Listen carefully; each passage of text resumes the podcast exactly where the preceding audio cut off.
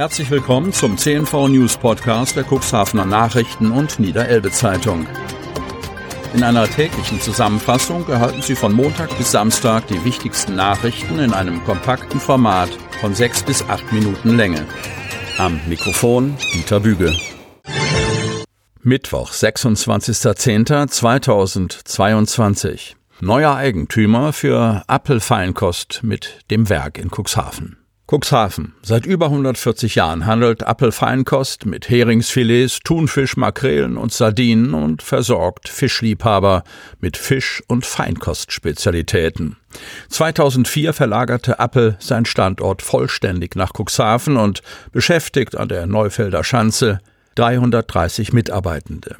Jetzt wird das Cuxhavener Werk verkauft. Was das für den Standort Cuxhaven und die Mitarbeiter bedeutet, berichtet der neue Eigentümer auf Nachfrage in einer Pressemitteilung. Die an nachhaltigen Entwicklungszielen ausgerichtete Sustainable and Invest GmbH soll zum 1. Januar 2023 neuer Eigentümer der Appel Feinkost GmbH werden. Der neue Eigentümer übernimmt somit 330 Mitarbeiterinnen und Mitarbeiter, die Produktion und die Marke Appel. Der Kauf soll zum Jahreswechsel vollzogen werden. Durch die Übernahme des seit 140 Jahren insbesondere durch Fischdauerkonserven überzeugenden Feinkostherstellers von der Heris Gusto AG dringt Sustainable and Invest in den Fischbereich vor.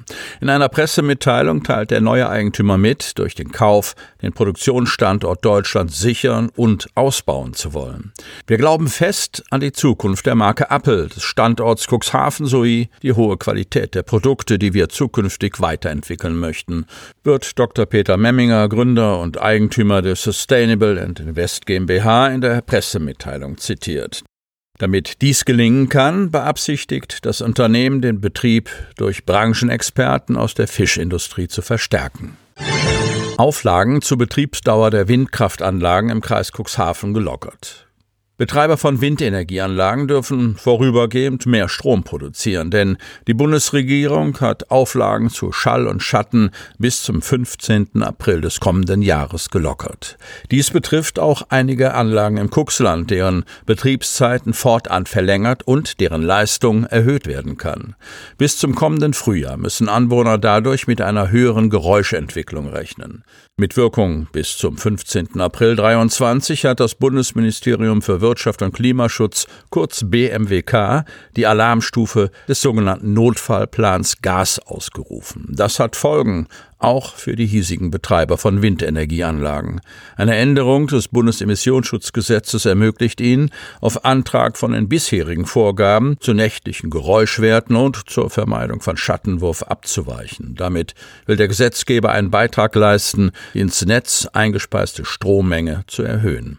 Konkret darf nach Antragstellung beim Bauordnungsamt des Landkreises als Emissionsschutzbehörde der Schallpegel von leistungsreduziert laufenden Windenergieanlagen während der Nacht um bis zu 4 Dezibel gegenüber dem bisher genehmigten Wert erhöht werden. Eine Betriebszeitbeschränkung zur Verminderung oder Vermeidung von Schattenwurf kann gegebenenfalls ebenfalls aufgehoben werden. Nordholzer Rennfahrer Lukas Ney fährt klaren Sieg ein. Buxtehude. Der Nordholzer Lukas Ney vom Sportfahrerclub Cuxhaven e.V. im ADAC bestritt auf dem Estering in Buxtehude das große Saisonfinale zur deutschen Rallye-Cross-Meisterschaft, kurz DRX, und konnte einen überzeugenden Sieg einfahren. Für die deutsche Meisterschaft hatte sich Ney in diesem Jahr zwar nicht eingeschrieben, aber der frisch gebackene Vater wollte sich eine Teilnahme beim Saisonfinale in Buxtehude dennoch nicht nehmen lassen. Immerhin feierte der Veranstalter dort sein 50-jähriges Rallycross-Jubiläum und das 150. Rennen. Mit über 80 Teilnehmern aus sechs Nationen kam dann auch ein beachtliches Fahrerfeld zusammen. Nye, der mit seinem Skoda Fabia in der Gruppe Super 1600 startete, erzielte zwei von drei Bestzeiten. Nur aufgrund eines kleinen Fehlers versäumte er es, eine blütenweiße Weste zu bewahren. Im Duell mit einem dänischen Kontrahenten hatte er die Joker Lab zu früh angesteuert, eine Alternativroute, die jeder Fahrer in den Rennen einmal durchfahren muss und die einen kleinen Umweg darstellt. Der Kontrahent schlüpfte durch und verwies Nye im zweiten Qualifikationslauf auf den zweiten Platz. Trotzdem hat er sich nahe die Pole Position für das Finale erkämpft und fuhr einen ungefährdeten Start-Zielsieg heraus. Nach sechs Runden hatte er schließlich fast zehn Sekunden Vorsprung auf die Konkurrenz herausgefahren und er zeigte sich mit diesem Ergebnis sehr zufrieden. Das war ein gelungener Testlauf für das Finale der Europameisterschaft auf dem Nürburgring. So sein Fazit aus dem Wochenende. Kirchengemeinde aus Nordrhein-Westfalen unterstützt die Seemannsmission Cuxhaven. Seit 33 Jahren ist Wilfried Palke Pfarrer in der evangelischen Kirchengemeinde Büderich am Niederrhein. Palke liebt das Meer, vor allem die Nordsee. Deshalb zieht es ihn immer wieder privat, aber auch dienstlich nach Cuxhaven. Hier findet er Erholung pur, wie er betont. Der Besuch des Pfarrers ist vor allem für die Seemannsmission ein großer Segen. Mittlerweile sammelt die Kirchengemeinde schon seit 30 Jahren Geld für die Station in Cuxhaven. Pfarrer Palke überreichte die diesjährige Spende an Seemannsdiakon Martin Struve. Knapp 11.000 Euro sind durch Konfirmationsgottesdienste, Taufen, Trauungen, Sonntag der Seefahrt und Fischbrötchenverkauf in den vergangenen zwölf Monaten gesammelt worden. Wilfried Palke hatte vor 30 Jahren die Patenschaft zwischen seiner Gemeinde und der Cuxhavener Seemannsmission initiiert, damals noch mit dem Vorgänger von Martin Struve. Während eines Urlaubs in Cuxhaven bin ich mit dem ehemaligen Leiter der Station in Kontakt getreten und habe ihm meine Idee der Patenschaft vorgestellt, erinnert sich der Pastor. Die gesammelten Spenden werden seitdem jährlich überreicht, üblicherweise im Rahmen einer Konfirmandenfahrt an die Küste. Für Palke ist eines klar.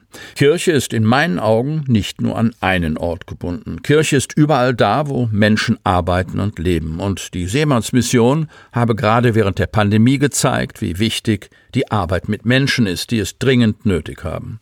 Die Bordbesuche seien der Inbegriff von Nächstenliebe, schwärmt der gebürtige Krefelder.